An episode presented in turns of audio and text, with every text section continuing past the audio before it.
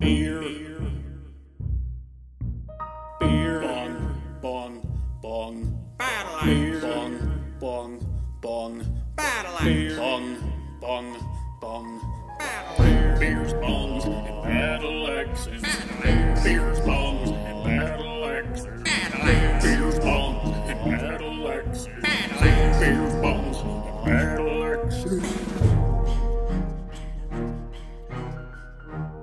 Now recording. And here we are again for the second week of our monster movies. You're not gonna talk in the uh, British voice, the big teeth British voice. what what is the big, big teeth British voice? Is it this one? Oh yeah, that's Oh, yeah, uh, this one. Uh, yes, this is um, this is more like uh, I moved to America to gain my fortune during the Industrial Revolution. Please pitch me a spot of tea for my water. Oh, so hmm. here we are again on the second week of our Halloween adventures. Indeed, And we, got, a a nice little double feature tonight. we did, and I think they went together good, at least for the style wise.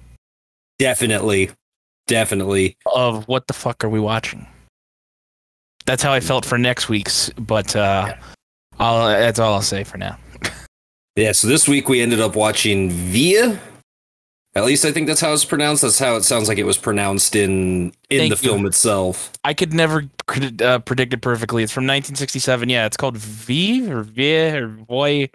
It's uh, it sounds like they VIY. say Via whenever they say it in the movie Yep. for all three minutes that that demon is actually on the screen. Indeed. We, so we watched that, and we also watched uh, Cannibal Holocaust from 19, nine- eh, 1980, Yep. Shot in '79.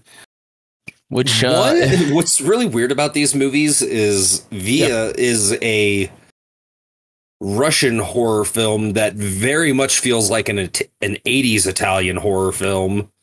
oh yeah, And then you have Cannibal Holocaust, which is an Italian horror film that feels way more like an American horror film. completely agree. And a modern horror film at that. Uh, Well, maybe not modern, but it could have been made five years ago, and you would not be able to tell the difference.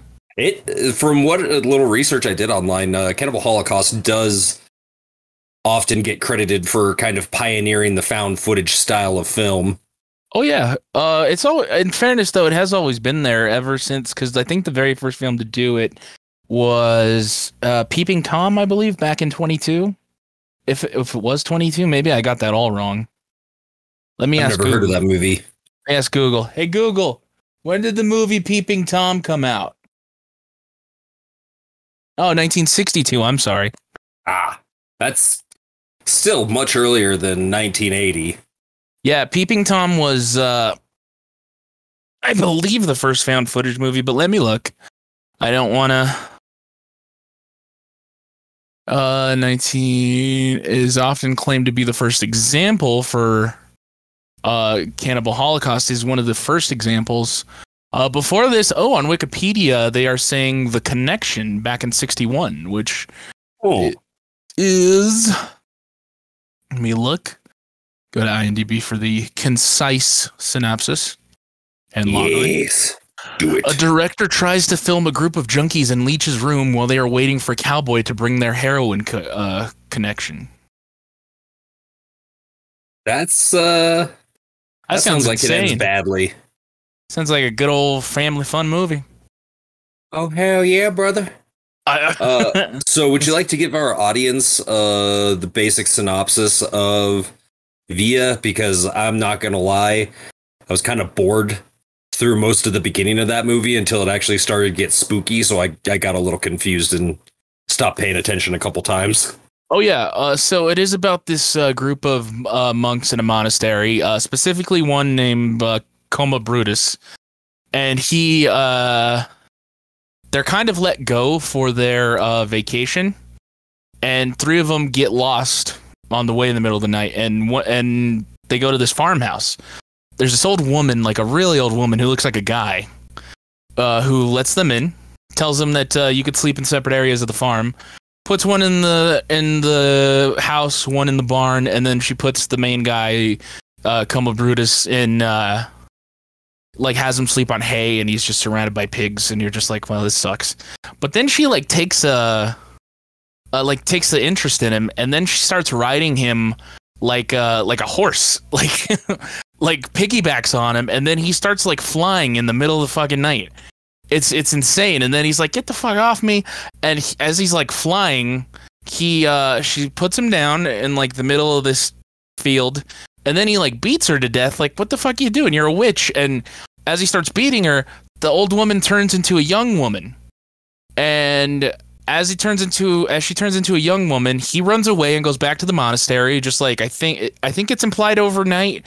I think it's like he's been on the run for a few days, but it in the movie it feels like it's overnight. And um,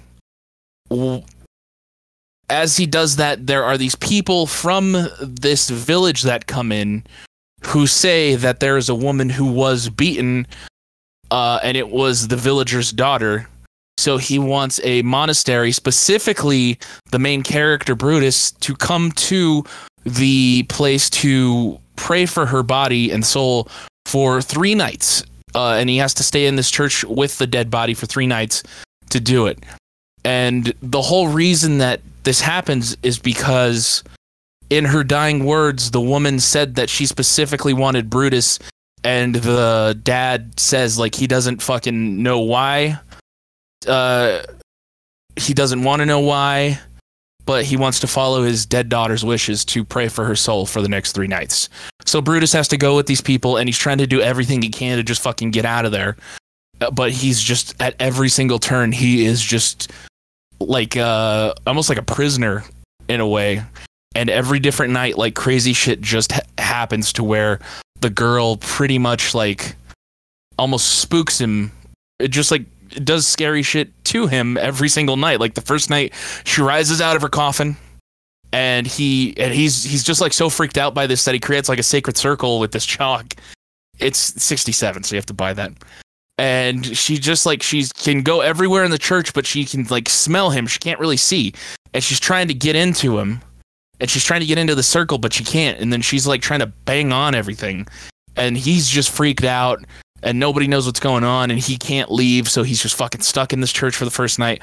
Second night he, he like he barely gets through it. He goes to sleep he comes he has to come back and like they're watching him every single step. Second night he comes in. The girl kind of sleeps up and she drives the uh oh god the casket like a like a race car pretty much into the almost like hitting keeps hitting the circle and it's just trying to get into this damn circle to get this Sure. fucking guy During that whole scene, all I could think of was dig through the ditches and burn through the bridges and slam in the back of my yeah. Um, only thing I could think of is fucking. Uh, do you remember Hocus Pocus when uh, Kathy Najimy puts on the TV and she starts screaming because there's this kid uh, in his underwear in like a stroller, just like running around the kitchen and yelling. Oh yeah, It's like ah. And she just got to her and she's like, "Ah!" like that's what that reminded me of. And then uh so then he's stuck there and then he tries to he he's like completely lost his shit that he comes out the second night and he's just like, I want to fucking dance. So he like takes off his hat and he has a little dance and jig number for like for a few minutes and you're like, this guy is just gone.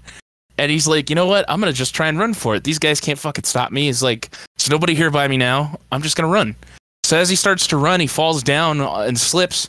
Literally, as soon as he gets as he gets up from his slipping, those guys are right there, and they take him back for the fucking third night. And you're like, oh god.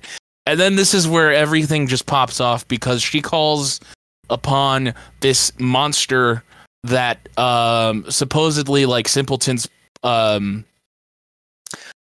like make out of the stuff that they cannot comprehend, like the horrors that they can't comprehend, called uh, Via or V or Vi, and in it, it's this big old fucking. I, I don't really know how to explain it, but he's just a gigantic monster that doesn't really have arms, and he has just like uh, he looks like somebody like a football player from the '80s who just like like somebody for the Bears that played for the '85 Bears just kind of walks in and hobbles in and waddles and all he has are these giant hands, these giant Andre the Giant hands, and he has these like flippers over his eyes. For some reason, he can't lift them, but supposedly, when you lift up these flaps and look into his eyes, you're lost forever. And he is, uh, and uh, Brutus is just really trying his best to survive that final night because all of the shit's coming out of the walls. There are people that are like, uh, like kind of their own interpretations, demons and that, and just everything starts popping off. And midgets. Don't and forget all the midgets. midgets. Indeed, midgets were scary back then in '67. And you're just he's he knows that he's screwed. He's closing his eyes. He's doing everything he can in that moment to not be like taken by this demon, this horrid, this horror that's happening in front of him. Like he knows what's going on. And then all of a sudden day breaks. It happens to I don't know if it kills off Via. I don't remember. Does it does it kill off Via or does like everybody just scatters back, right? Yeah, I think it just drives them all back into darkness. Okay, yeah. So pretty much everybody drives back into the darkness except for the old witch because the old witch uh gets back in her coffin, but the thing is she turns back to she turns back from this from that young witch to the old witch that she was in the beginning of the movie. She pretty much dies and our philosopher then pretty much dies as well because he opened his eyes to the monster that was there.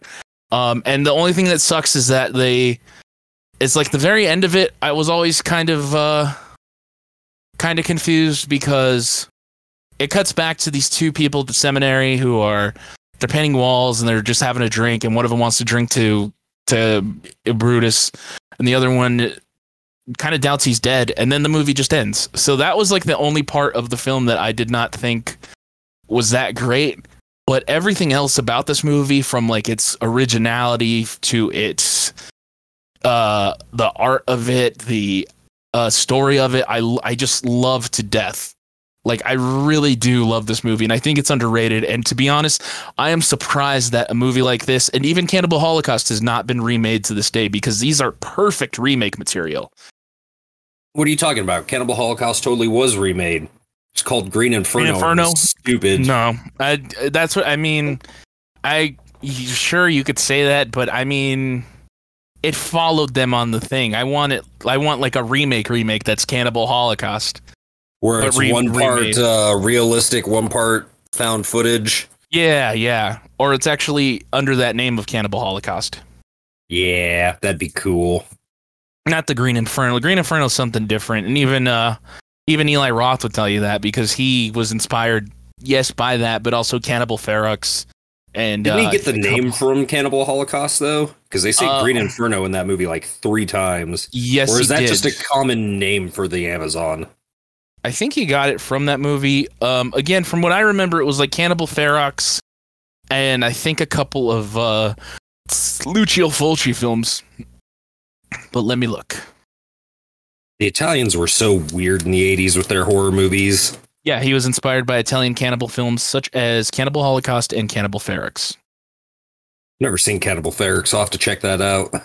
Neither have I. Um, supposedly, a U.S. distributor claimed it was the most violent movie ever made. And I doubt that. This was '81 when it came out. Three, Clearly, three- that distributor's never seen a Serbian film. Oh yeah. Says three friends set out to disprove cannibalism on a trip to the Amazonian jungle, where they meet two men trying to escape a vicious cannibal drive, or cannibal tri- tribe. I'm sorry. See, I think that's one of the things that makes me love Cannibal Holocaust so much is unlike Green Inferno, where Eli Roth uses the subtlety of a brick and just paints these uh, natives as being horrid, cannibalistic monsters. In Cannibal Holocaust, when you get to this portion of the film that's just watching what the documentary crew shot, you're like, I completely understand why these indigenous people did what these they did. These fucking filmmakers were a bunch of cunts and got everything they deserved. I agree, and my thing is that I like about Cannibal Holocaust compared to uh, Green Inferno was just like it felt like Green Inferno offered that glimpse of hope only because it was a satire of it all. And Cannibal Holocaust was something completely different because it felt like it was satirizing the actual media as opposed to the um, Cannibal genre.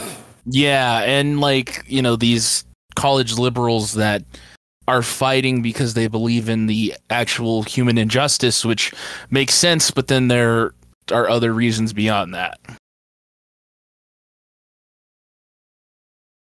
You know, because what, Go ahead. go ahead. I was gonna say because at the end of the movie, it's it just it shows her returning, and then she's looking outside and sees the same people doing what she did in the very beginning of the movie. So that's that's kind of why I was like, uh, this movie's a bit of a parody on on like liberals and that and being too caring. And I was like, eh, it's okay. And then when they had this that joke of one of them fed him weed. And then they ate him, and then he's like, "They got the munchies." It was like, oh, I kind of tuned my brain off. I was just disappointed. I was like, this movie is not for me. Unf- which sucks because I'm in that same boat. I really liked, I really like Eli Roth. Like I'm a big fan of the Hostel movies. Oh, same. Yeah. I haven't And- seen Hostel 2 in a while, but the first is, I love it. Maron. Fucking, but yeah, I don't know. It, it just seems like Eli Roth was putting very little effort into Green Inferno compared to his other works. Looking at what else he has directed so we can go by it. Uh, Cabin Fever, which I, love I, that didn't, movie. I didn't love it, but I do like it. Um, he also did Hostel, of course. Um, he did the short in Grindhouse called Thanksgiving, which was fucking great. Did you ever see Grindhouse? Yeah, I didn't get to see it in theaters though, which always has made me sad. Yeah, same here, buddy. Uh, and then Knock Knock. I never saw Knock Knock. That is uh, Ana de Armas and uh, Keanu Reeves. And Oh, is that the one about um the two girls who it's like a home invasion movie. Those two girls pretend they broke down outside of Keanu Reeves' house and then spend the whole night torturing him. correct? That's actually a really good movie. I didn't see it. And then he also did the remake of Death Wish, which again I did not see. And House Wish. House with the Clock in its Walls, which not gonna lie, I really enjoyed it. That's a kids movie, isn't it? Yeah, it was surprisingly dark as well for a kids movie, but I I I enjoyed it. I have to see that. I wa- I've been wanting to see it because I know Jack Black's in it. I just never got around to it. It's uh it's not bad, man. Like I I don't know what people like were expecting, but it's like if you just give it a chance, like it's it's actually really good. It's it's surprisingly really good. Like it has those Spielberg elements without trying to overdo it like uh like JJ Abrams can sometimes do. Like J.J. Abrams constantly does. It depends on the movie. I just like shitting on anybody involved with Star Wars at this point. They're not I need to rewatch them. I bought it recently. I got to rewatch them cuz I love people that are involved in it, but man, something just there was a disconnect. Star Trek and Star Trek Into Darkness are great movies. They legitimately are. But man, Last Jedi shit the bed. Force Awakens I was not huge into. Rise of Skywalker I liked, but uh yeah. Anyways, back to our two movies of topics. Otherwise, we're gonna just end up on tangents all night. We always do. That's that's um, we should just call the show Tangents, the fucking podcast. we could. We'll rename it to the Tangential Podcast. You should we do one episode to where we'd never go on a tangent? We can try. I don't know if we're physically capable of doing that though. Oh, we can do it. We will check each other. All right, but that's What not this episode. We're too far deep already. Are we? It's only like oh yeah. How long have we? Oh God, twenty minutes. Jesus Christ. Well, eighteen, but man. Okay. Uh, so we're gonna go back to V. Yeah. Um I just you- I what are your really loved d- during all the spooky scenes how Italian it gets it stylistically like you get all these wacky neon colors, these weird angles. Even the set of the inside of the church looks like something pulled out of a obscure 80s Italian horror film. Yeah, I agree. And they did some crazy like stuff with the camera for 67 like making you believe that he is uh like getting in his drunk state with the camera and like going behind him and where he like sees three of the guys that he's with coming out the same door. Yes. Like they did they did some funky effects for this movie for it being that time period and especially being um not in the US to where, you know, I don't I I'm sure I I'm sure like the that um how do I put this that the US places more money into their film division than Russia would have at that time, I believe. And for full clarity, we here in the States don't really know if like Russia has a rich history of film or anything like that. This Yeah. is probably the first Russian movie I've ever seen. Now that I think about it. I uh, I'm looking too as to what came out in '67, just so we could kind of compare it to here in the states. Doctor Doolittle, Oh, The the original one? the original one, as well as Bonnie and Clyde, The Graduate. Uh, You Only Live Twice. What are some That- horror movies that came out in 67 from the States? I think that might give us a better comparison. Uh, let's see, love, action, adventure. Oh, Cool Hand Luke. I'm actually finishing that later. That's a good movie. Uh, I have not seen it. Uh, what's with Dennis Hopper being in like every movie from the 50s and 60s? Because I just watched Rebel Without a Cause recently, and he's in that movie. Because he's like the man, man. Yeah, uh, even in the Apocalypse Now. Like any movie 50s and 60s, there's Dennis Hopper, He was just sucking all the right wieners. pretty much. There's Gamera versus Gyaos, The Trip, Dr. Faustus, uh, Tarzan and the Great River. These are it's under fantasy, but let me look for horror. Oh, Jon Voight is Fearless Frank. Want to watch that? Sure. No, I don't want it. All right, here we go. 1967 horror films. Son of Godzilla. Uh, let's see. They came from beyond space. Hillbillies in a haunted house. Some Godzilla movie. There's another Godzilla movie. Joan Crawford in Berserk. A Torture Garden. The Fearless Vampire Killers. I haven't heard of any of these films. Same man. These are like those crazy ones that you would see with like the insane like box art because it's so shitty. Right. like, what that's is the this? only way you'd watch it. Exactly. When you were at fucking Blockbuster in the 90s. Yeah. So like these were not heavy on special effects, and I think that's why this movie stood out to me so much was because for that time it actually has a de- like a really good scary premise that could be done today and the effects on it you could see that they were actually trying like they weren't like well we got to have fun with it Oh, yeah. we're not like, I- there I think my favorite effect in that whole movie is when uh, dawn breaks on the third day and you just see all the gray painted like ghouls and stuff crawling back in that cutout of the cross in the wall. And Oh, it yeah. ends with just like random limbs hanging out of it, like nobody's supposed to notice. Like, that's a leg. What is that door sticking out of the wall? That's that's why i wanted your opinion too was to if they died or not because i was uh, you know from your perspective of if you think they died Uh, I don't. That's- I don't that's think the they can die because they're already. At least what I got from it is they were undead. So it's almost like they were going back to hell.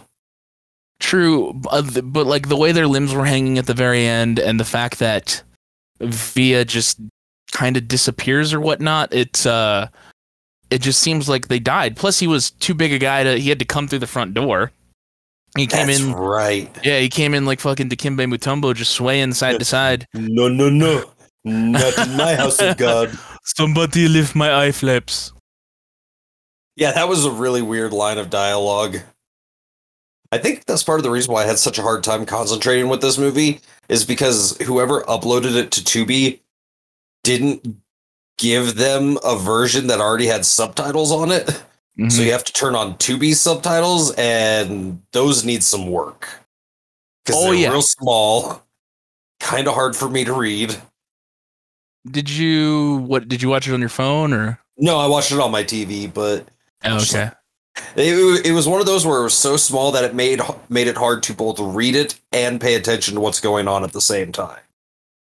I uh I am looking by the way because of what we were talking about um in the because it's from the Soviet Union for the, when it was made, back when it Eh. was the Soviet Union, not just Russia. I think from what I was reading earlier is that it was actually the first movie to come out after the so- Soviet Union was formed. Oh wow. Yeah, there's uh based on this Wikipedia article, the 60s and 70s saw creation of many films, many of which molded Soviet and post-Soviet culture. Um and there are some on here which if you might know them. Uh War and Peace, Andrei Rublev, The Diamond Arm, The Color of Pomegranates, White Sun of the Desert, Gentleman of Fortune, Solaris, which I own. That is a great movie. Legitimately one of my favorite movies ever. I love that fucking movie Oh wow! uh, the irony of fate, or enjoy your bath. Office romance, stalker. like, what oh is- god! what is that? Yeah, they made this movie.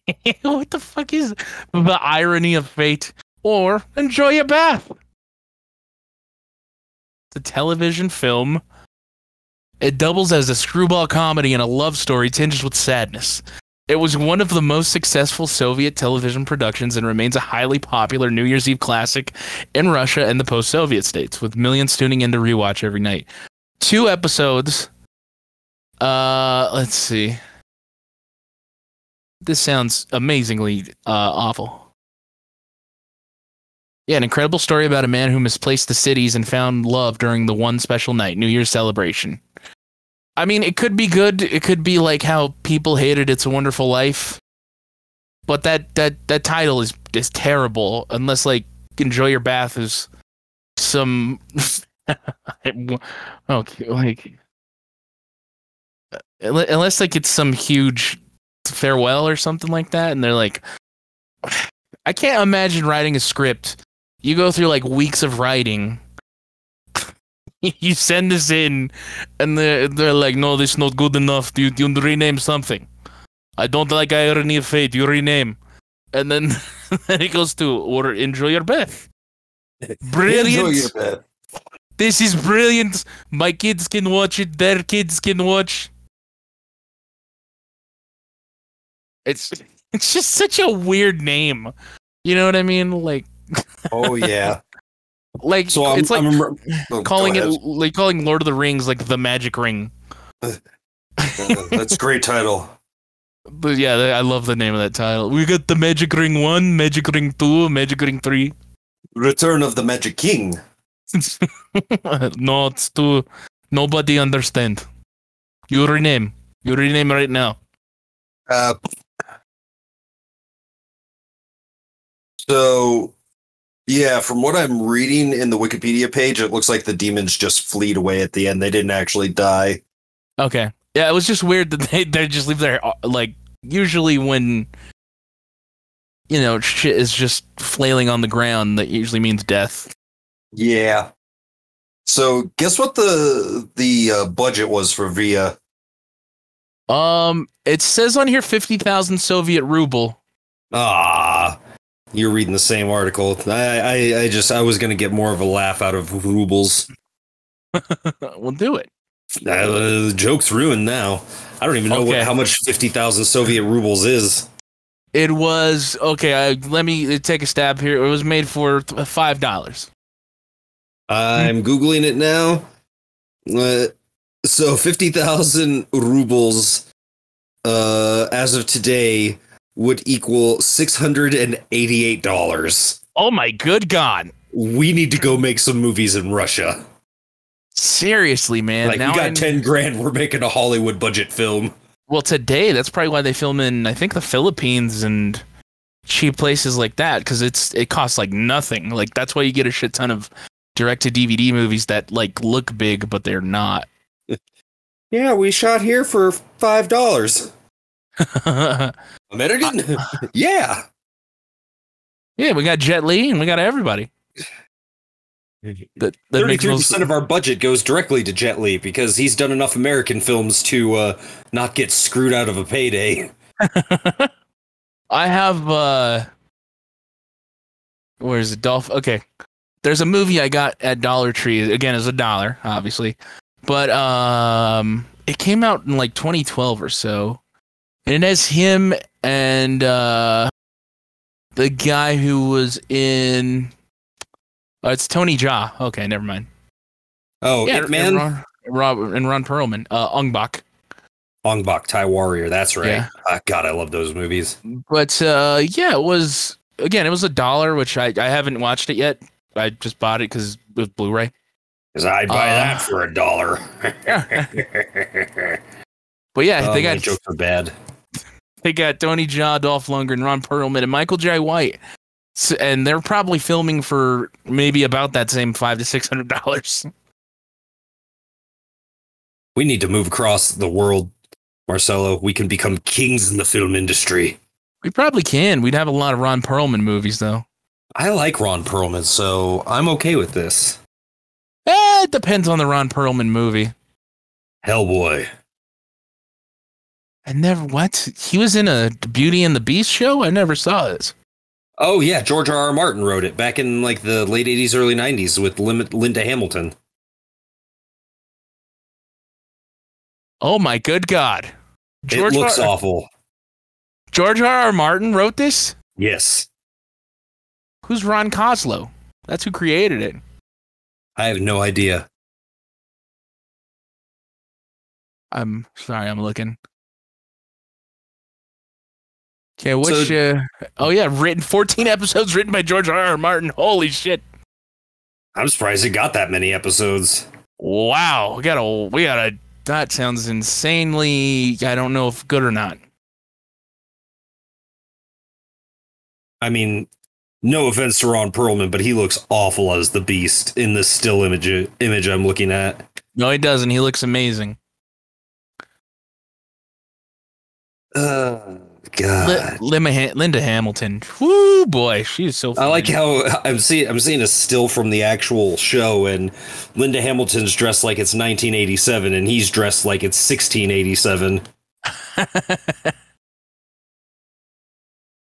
Yeah, I mean, you know, when people rip on like Marvel and shit, and like when I say I don't care, it's because we used to get shit like this all the time.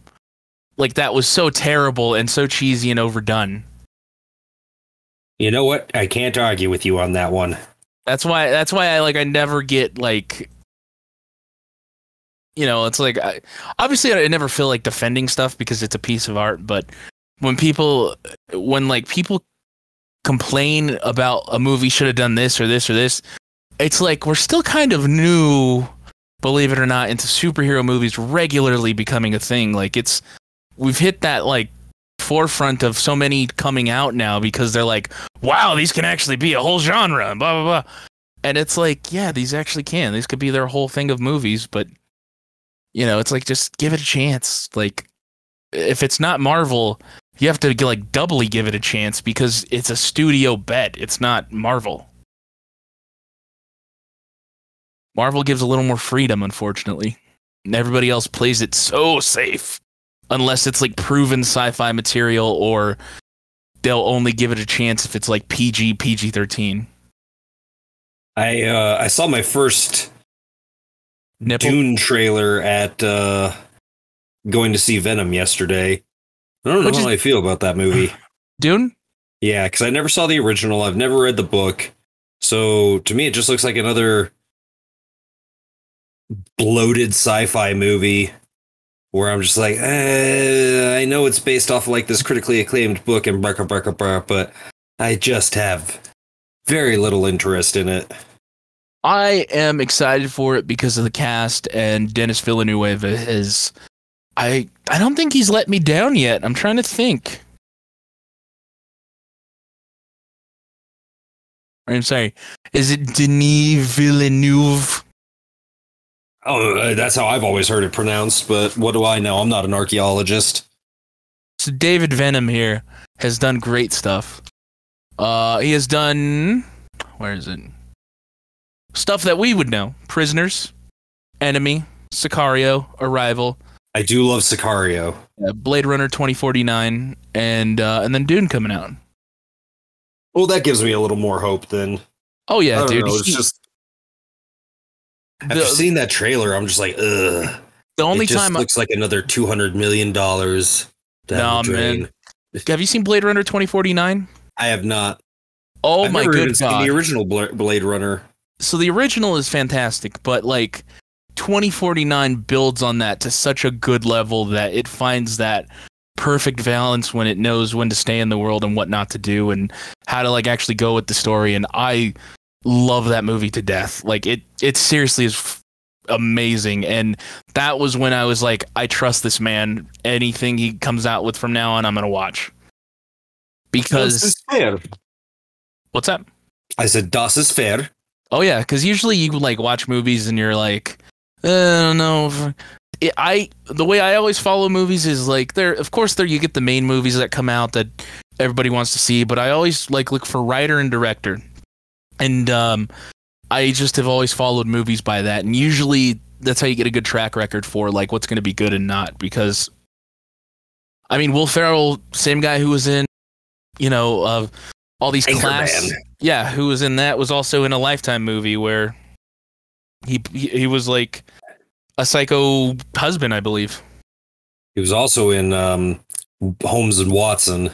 Yeah, exactly. So it's like sometimes you can trust actors, which I get that they're the face of and everything like that, but look at writers, look at directors. If you like their style, it usually will show in other movies and other things that they have done. And I think that's how I end up watching so many damn movies is because of that. I get that.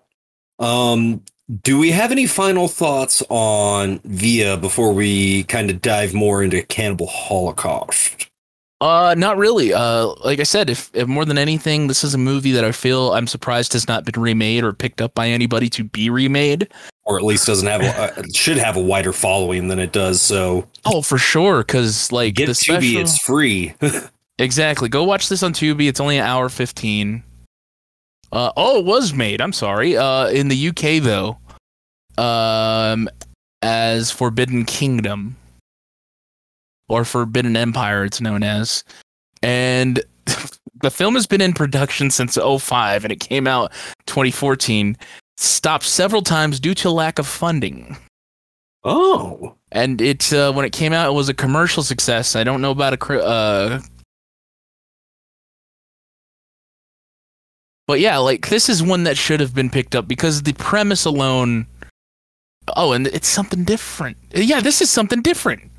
An 18th century English cartographer, uh, Jonathan Green, sets out on a journey to map the uncharted lands of Transylvania, only to discover the dark secrets and dangerous creatures hidden in a cursed, fantastical Romanian forest.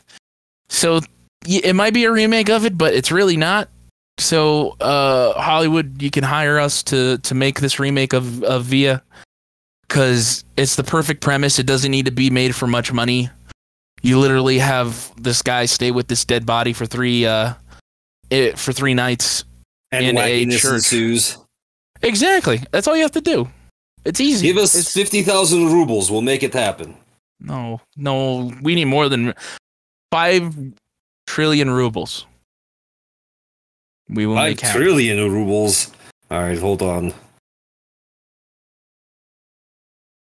Probably a few mil US. Let's see, five trillion rubles, U.S. dollars translates to sixty-nine billion, thirty-two million, five hundred and fifty thousand United States dollars. There you go. We could remake it on that. I'm sure of it. Okay, we don't need that much. How about you give Look, us no, you. When we are going, rubles? when we get contract, we go for as much money as possible. What are we pulling up producers where we're like, it's going to be a box office bomb and we won't have we to pay we any of the backers We produce, we write, we direct, we edit, we do We music. We are production company. We are distribution. We are everything. Movie should be called us. We put the flyers around town with copies of DVD of movie. That's how that that's our marketing scheme. uh, let's see. I'm actually looking because it is based on old Russian folklore. So, I yeah. How in the hell have they not like done like a different adaptation of this? Because you got to remember, for well, about fifty years there, and in a more recent resurgence, Russia was the enemy. Why would we do anything from their folklore when they're the bad guys? They're a bunch of commies. Fuck Yeah, true. communism. True. But also like of that movie because I see that there are interpretations of that demon, but I'm also talking of that specific movie because again, being stuck with a dead body is for 3 nights is a perfect premise for a horror movie. Just spot on. It cannot get better than that. And just like you said wacky stuff happens. Like that's that's just give me money now, I'll make it. It's perfect. You know so who I would want to see ma- remake it? Who? Young Sam Raimi. Like put that elbow grease and ingenuity that he put into the Evil Dead into a movie like that. Why not new Sam Raimi? Cause he he does too much big budget stuff, and I want to see Sam Raimi doing practical effects again. Yeah, but like what? Uh, but uh, he could go back to that. He wouldn't though. What do you mean? He did with Drag Me to Hell. I don't know if I've seen. No, I've seen Drag Me to Hell. You're right. Yeah. He I don't know. I guess maybe I just wanted to have the same film grain quality and artistic stylings of the Evil Dead. I So- feel like those two would pair really well together. So we build time machine. We go back. We tell uh, Sam Raimi, who is eight years old, he will make this Russian movie. Like right after Evil Dead. Right after. And then he can make Evil Dead too. Yeah, there you go. I'm, I'm cool with that. All right, Yeah, I'm- time machine. Let's get building. So uh, yeah, I'm I am completely down. So yeah, if you guys have not seen uh, Viy, uh, highly recommended. it. It's free on Tubi. Just go watch it. It's it really is a, a good movie just to have on in the background, in your life. And like you said, it's only an hour and 15 minutes. So even if you don't like it, you didn't waste that much of your day. Exactly. And really it's a great background movie just because you you can get bored within the first third cuz you just don't know what the fuck's going on. And um it's it's uh it's kind of one of those first of its kind to where it's just people going about their day and doing stuff. It, like I would say it's a very early A24 movie cuz like that just feels like a very early A24 movie, like the perfect epitome of that. Oh, yeah. Oh, yeah. It's just like these monastery people who screw off, accidentally gets killed, has to come back, stay with it. And the main character just ends up getting screwed. Gets beaten to death by a bunch of demons and midgets. Exactly. Which who hasn't, you know? That's true. I've been beaten to death by demons and midgets several times in my life. Call that Thursday. Yeah, that's right. All right, It's then. I just guess it's easy. uh, time to dive on into ye old cannibal holocaust. Dun dun dun. Equipped with standard 80s synth soundtrack. Yeah, I agree. And uh also very orchestral soundtrack, which I one of the reasons I think kind of keeps this movie going is the uh beautiful score that they have in the beginning. Like he wrote one piece of beautiful music and they're just like we got to keep playing that. Yeah, we don't need you to write other ones because we can't afford you to write other ones. Yeah, Just listen, do that we- and then a bunch yeah. of little synth tracks. We got the Groupon for this RCA studio for an hour. We paid 50 bucks. Can you just make something beautiful real quick? We'll play it throughout the movie. You don't care. Bust it out one take. Do it- do it exactly. Uh, but yeah, Italian horror movie from 1980, Cannibal Holocaust. Uh, mostly widely known because uh, a lot of people in other countries thought that this was real, and it has been banned till I think pretty recently in uh, other countries. So much so that the director actually had to appear in court uh, at one point to show that the uh, with the actress who is on a pike and she had to sit and show how she pulled off that effect. And he actually even brought the cast along and, and everything just because again they a lot they thought it was a snuff film. And this was back in January of 80, I Uh, want to say. yeah, January Jan- January 81. During the film's theatrical run in France, the magazine Photo suggested that certain deaths depicted in the film were real, which would have made Cannibal Holocaust a snuff film. And following the publication of the photo article, the charges against uh, Rug- uh, Ruggero, Ruggero Deodato, the film's director, were amended to include murder. Courts believe that the actors who portrayed the missing film crew and the native actress featured in the impalement scene were killed for the camera. And then it says to prove his innocence, Deodato had Luca Uh, get in contact with the other three actors, and the four of them were interviewed for an Intel- for an Italian television show. Deodato also explained in court how the special effect of the impalement scene was achieved. A bicycle seat was attached to the end of an iron pole, which upon which the actress sat. She then held a short length of balsa wood in her mouth and looked skyward, thus giving the appearance of impalement. Deodato also provided the court with pictures of the girl interacting with the crew, and after the scene had been filmed, after they were presented with this evidence, the courts dropped all murder charges against Deodato. God. See, it, it's some it's stuff like that that makes me wish I could have lived through the '80s, because now we're living in an age where everything's so CG heavy because it's more cost effective. Yeah. Nobody's ever gonna make a movie like that again, where people are like, "That might be fucking real." Jesus. The last time I think we had a shot at that, and I think we still might, is are monsters that are like uh Slenderman.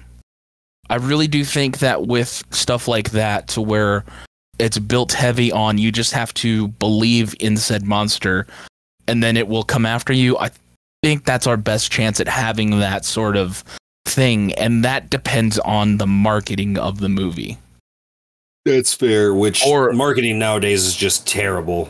Yeah, or like I like we had brought up with uh Blumhouse and they had Ready or Not, like the end of it was so perfect in that she addresses the audience to dare to keep this game going and supposedly like when it gets to the end of the person that it calls that it or that it can call, you know, that's when it would be able to like that's when it would kill or play a game with that person. Like that was the perfect one um something like the ring when it ha- comes to those things that you find i think we do still have a chance but it definitely requires more creativity i mean uh even oh god who is it he made spring breakers and kids and i can't think of his name. Oh yeah, I I know who you're talking about. i can't think of his name um this is gonna kill me It's a weird name too. Harmony Korine That's what it is. he made this movie that came out. It's it's okay but the the way he was going to do it was pretty crazy. It was called trash humpers. The movie itself is is very eh because it's literally just about these people in masks who kill and there's no like it's set up like a VHS tape. Originally before they had bought it like the distribution company he was just going to put it on a VHS tape and leave it in the middle of nowhere. And and just like people would think that those people like really existed and were really around like that area or just you're screwed. So let me ask you this: What do you think makes this movie so believable, especially to people back then, that it got to the point where the director was put on on murder charges? uh i think the effects also the uh cannibals cannibalism just because it's like um something that we don't know you know that could uh the movie's believable in the second half of it in that the people who do the terrible things to the uh to the tribes Natives. and that? Yeah to the natives. They not necessarily that their acting is great but their body language is believable.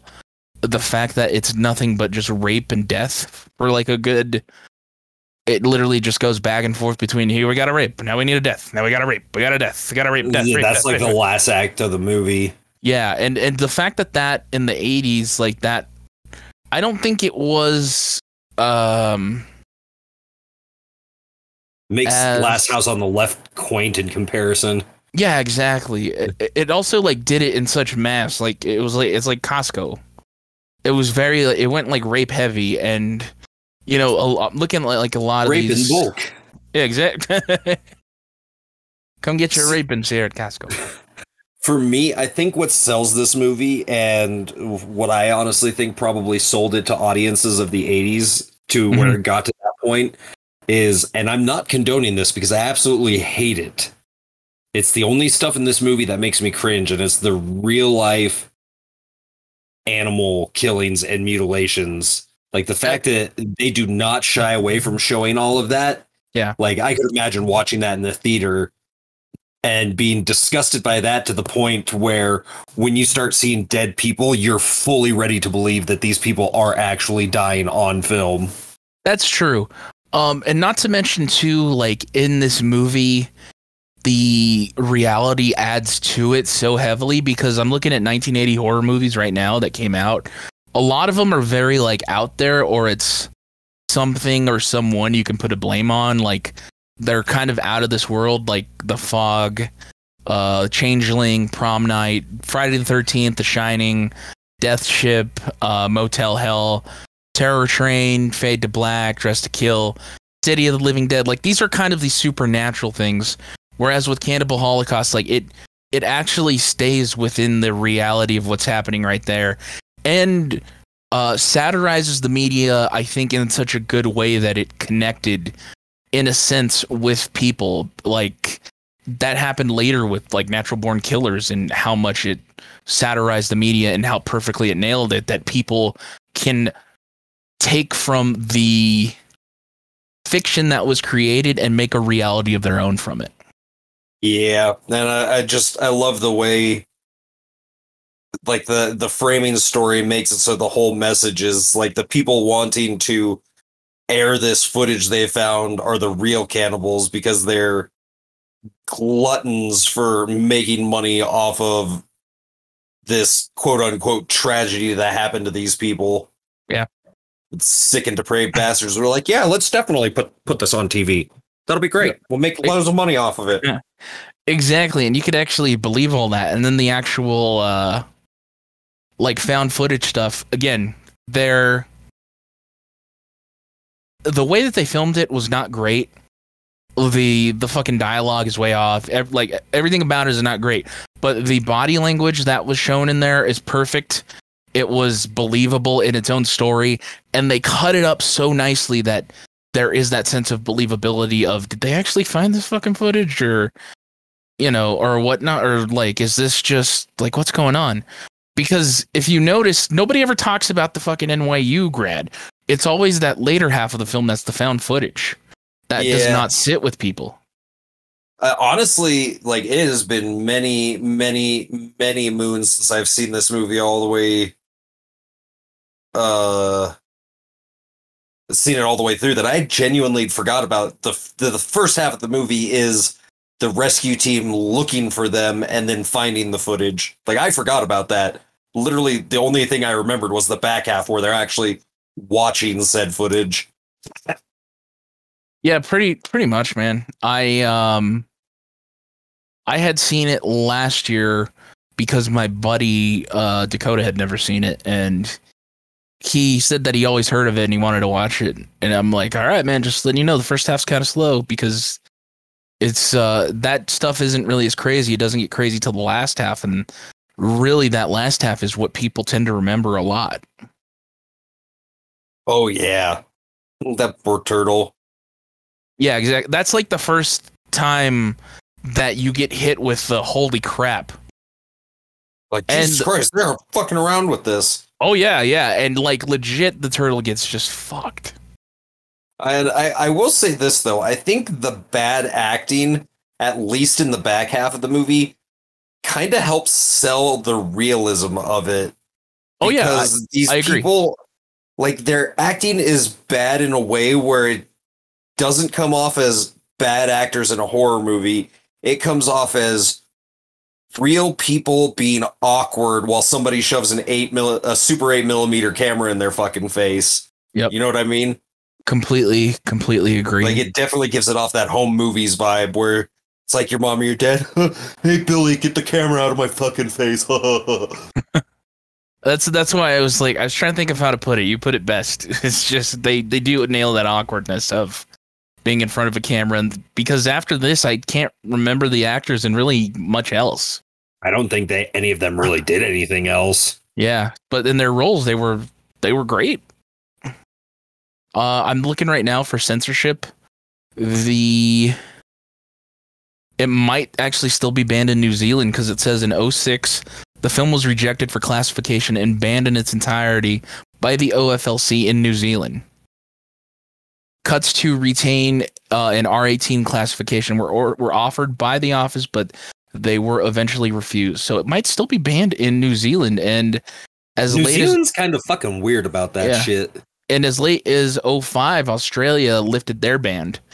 And it's it's weird too that New Zealand's weird about that because if I recall, New Zealand had funny games, which that game is or that movie is incredibly messed up. I thought Funny Games was German.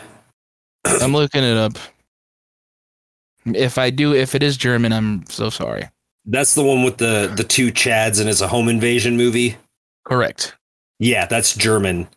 And then the director remade his own movie, but in English.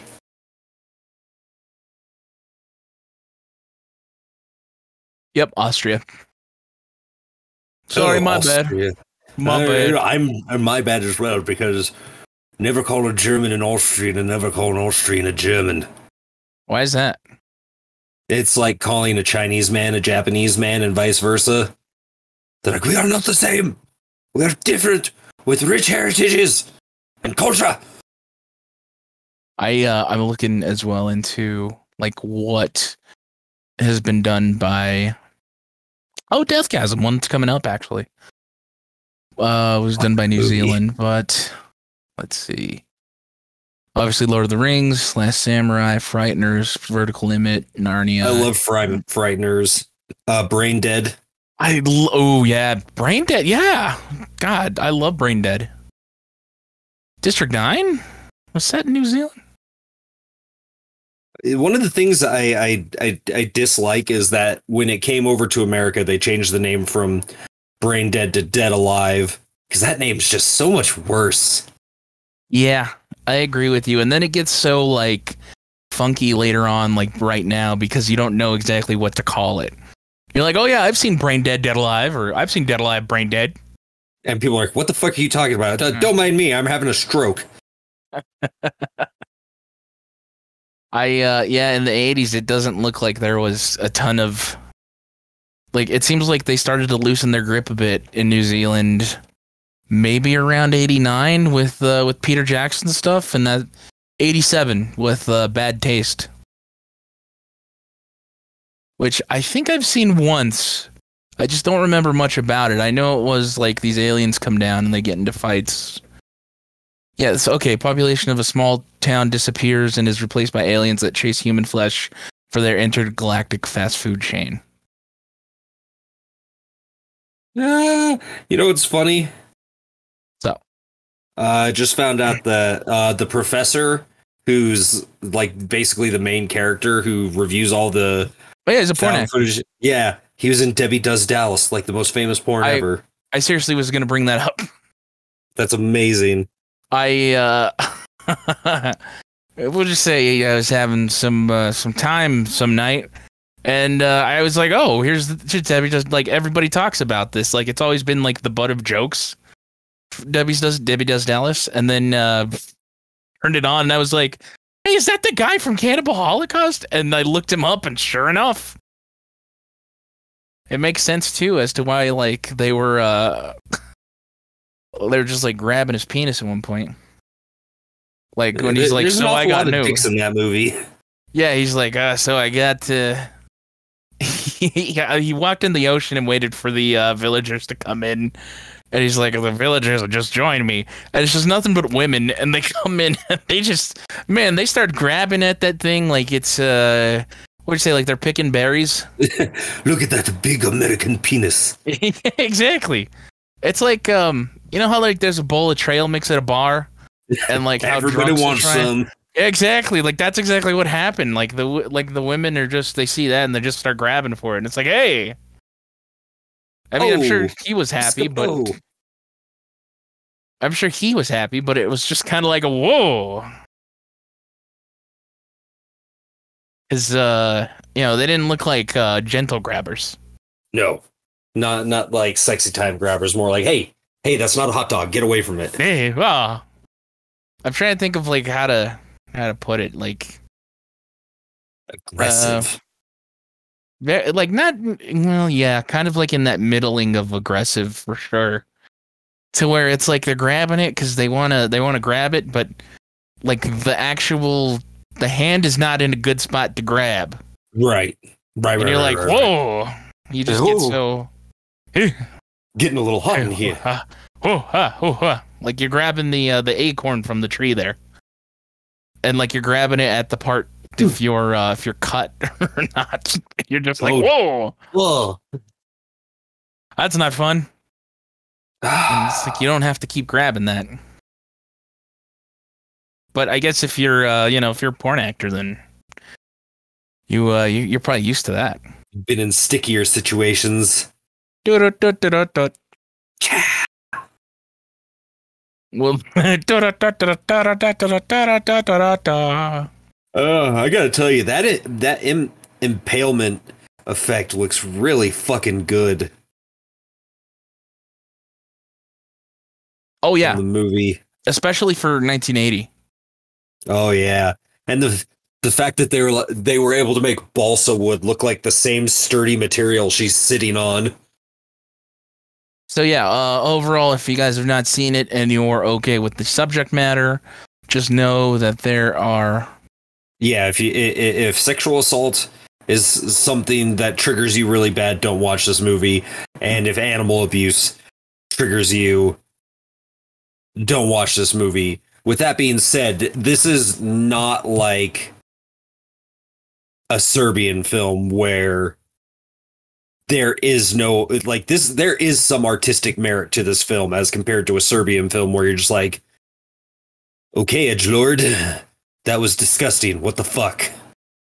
Yeah, I I do agree with you there. This movie actually feels like it's trying to say something. Like doesn't say it well because it kind of sums up everything at the end, but um what it does says is pretty uh, poignant and I I give the movie props for that. Like I really do.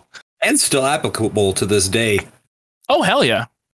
I mean uh again I, we I brought it up so much but fucking what can we find in Al Capone's vault? Are we going to find dead bones or dead bodies? Yes. And there's nothing. no.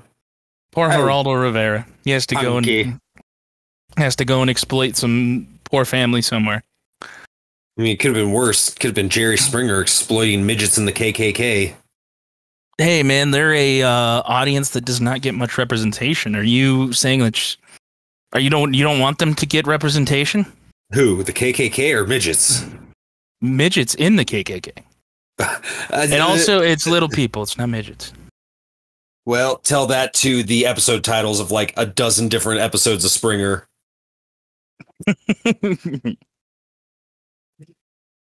there is a uh, midget uh, uh, wrestling league that I've wanted to go to, and I, that's the literal name of it. What's it called? Uh, it's it's midget. It's a I think it's like the midget wrestling league or something. I love it. Let's go. I'm looking it up.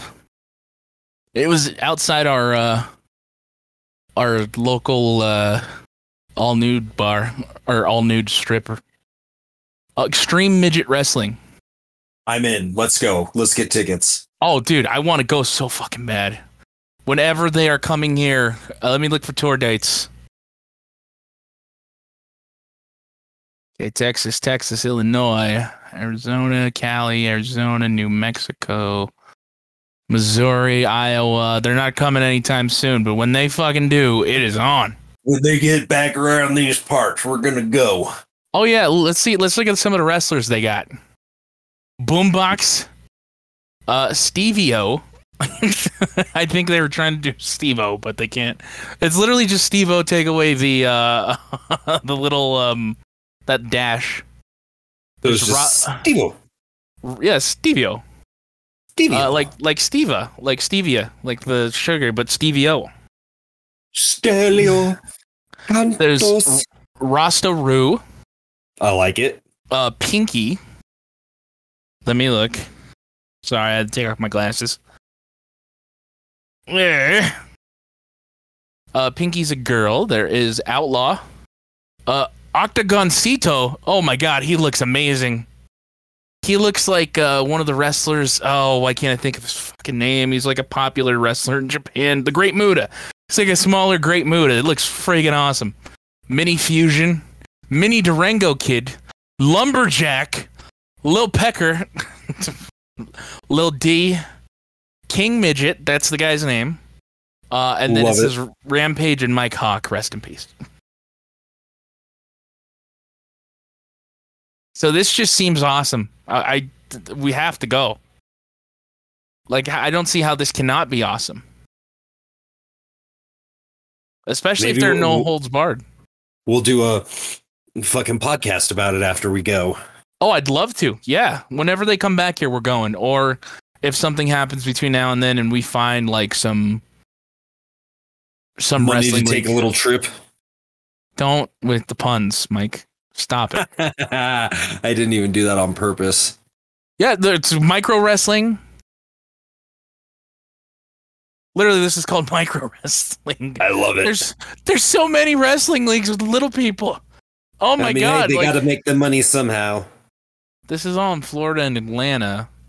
I know there's like a ton down that way when it comes to wrestling. Um, seeing if they got anything coming through to Denver, because we, we got to let these people know, you know. Seeing uh, Georgia, Indy, Ohio, Tennessee, Florida, Oklahoma. Come on, there has to be something.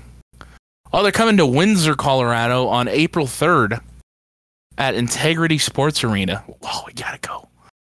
We, just ha- we have to. We, like, why? Why would you not? And then there's two more midget wrestling warriors. I when are these guys coming? Oh, there's not really. There's only three dates this month, and then one in, in Oregon in like 2022. Uh. Oh my god! I got my tickets now. I got. I. I got to. And then there's uh Dwarfinators Wrestling, which just it takes me back to what we were at, the extreme uh midget wrestling. But it's under a different name. That makes no sense. They got more though. Mini Mini Fu- Fussian, Rasta, Suki, Octagoncito. This guy's in the same thing. Nasty Boy, Sugar Mama, Luck Charm, Lil Pecker's there again, Outlaw, and Lumberjack. They're the same wrestlers. They're just uh, wrestling for different leagues. How's this possible?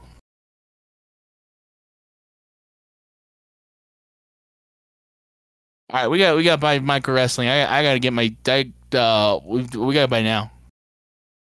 Get ready for Uh, how, April. how, mu- how much that Cannibal Holocaust uh, Wikipedia did you read, sir?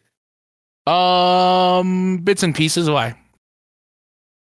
Um, so down at the bottom in the legacy section, apparently it was revealed in April 2020 that Cannibal Holocaust would be getting a video game sequel called Ruggero Deodato Cannibal. The Game is being developed by Fantastico Studios and was expected to be available from November 20th for the Switch, PlayStation 4, Xbox One, PC, and mobile. However, in December of last year, the game was retitled Borneo: A Jungle Nightmare and delayed to spring 2021. I'm looking it up right now. Borneo Jungle Nightmare. Yeah. Uh, literally, it just says planned release date 2021. I'm gonna have to look more into that. And apparently, this movie was supposed to get a companion piece back in 2005. Like he was gonna make a sequel and call it Cannibals. And he didn't want to direct it at first because he thought he would make it too violent for American audiences. But then he was in Prague filming. Apparently, he had a cameo in Hostel Part Two or Hostel Part Two for Eli Roth, and so Deodato watched Hostel and decided that uh, his movie would not, in fact, be too violent for American audiences. Here is the uh, description from Steam. We are at the end of the 90s. A long time has passed since the civilized world was turned upside down by that famous documentary dedicated to cannibals. But in all these years, you have hoped with all your heart to somehow manage to leave your mark like that. After all, your website, Bloody Disgusting, was born for this very reason, and it specialized in the publishing of splatter videos. You understand that things are finally about to take an unexpected turn when Jessica, your historical collaborator, t- introduces you to Alessandro, a talented video reporter who says he has access to an incredible tape. What exactly is in this very exclusive tape? Cannibalism. You are skeptical, but also extremely interested. The victim was abducted by a tribe and eaten alive, and it was all filmed from beginning to end. The only problem, the tape is still in Borneo in the hands of Alessandro's trusted collaborator. It is necessary to organize and finance an expedition to retrieve it directly on site. But can you trust Alessandro and Jessica? What terrible secrets are hidden in the dense jungle of Borneo? Reconstruct the events of the expedition in Borneo, a jungle nightmare. Shed light on the terrible secrets that will reside in its deep jungle as you try to save yourself from the vivid nightmare you will experience. But remember one important thing cannibals only exist in one place cities. I like that. Yeah, I, that seems awesome. Well, I'm gonna have to keep an eye out for that game then, because that sounds amazing. Looks like it's PC only. Uh, well, guys, I uh, apologize. I do have to call it there. I'm gonna go catch the new Bond movie. So oh yeah, I'm- text me when you get out of that. I want to know how it was. yeah. So I am I am calling it there for for myself. I don't know if Mike's gonna go on for a little longer. No, I, I can't carry this by myself. I'm not that talented. Before you go, do you want to just let everybody know what our double feature is for next week? Oh yeah, coming up next week, everybody. We have. I can't find my phone. One of them is Deathgasm. I know that much. I've got. uh Sorry, I've got like fifteen. I've I've got like fifteen new messages. It wasn't me. Coming up next time on the podcast, we have a double feature of Deathgasm and Night of the Demons 2. I feel like is a perfect one-two punch. Deathgasm is a very underrated movie from New Zealand, and uh, Night of the Demons 2 I feel is a very underrated movie from the 90s, and they're both kind of that fun splatterfest movie. Oh, it's gonna be a good week. I agree with you there. I am excited, and I hope you guys have been enjoying these uh, these horror podcasts we've been putting out. I've I've been enjoying watching them and making them. Same here. It's been a trip. and I Also, can't wait, wait. We're two weeks away from Titane. I just watched it. Oh God, I got to rewatch it then. Wah, wah.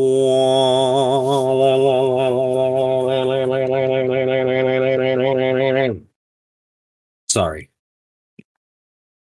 Oh come on, stick with it. Let's go out on a let's go out on a techno beat.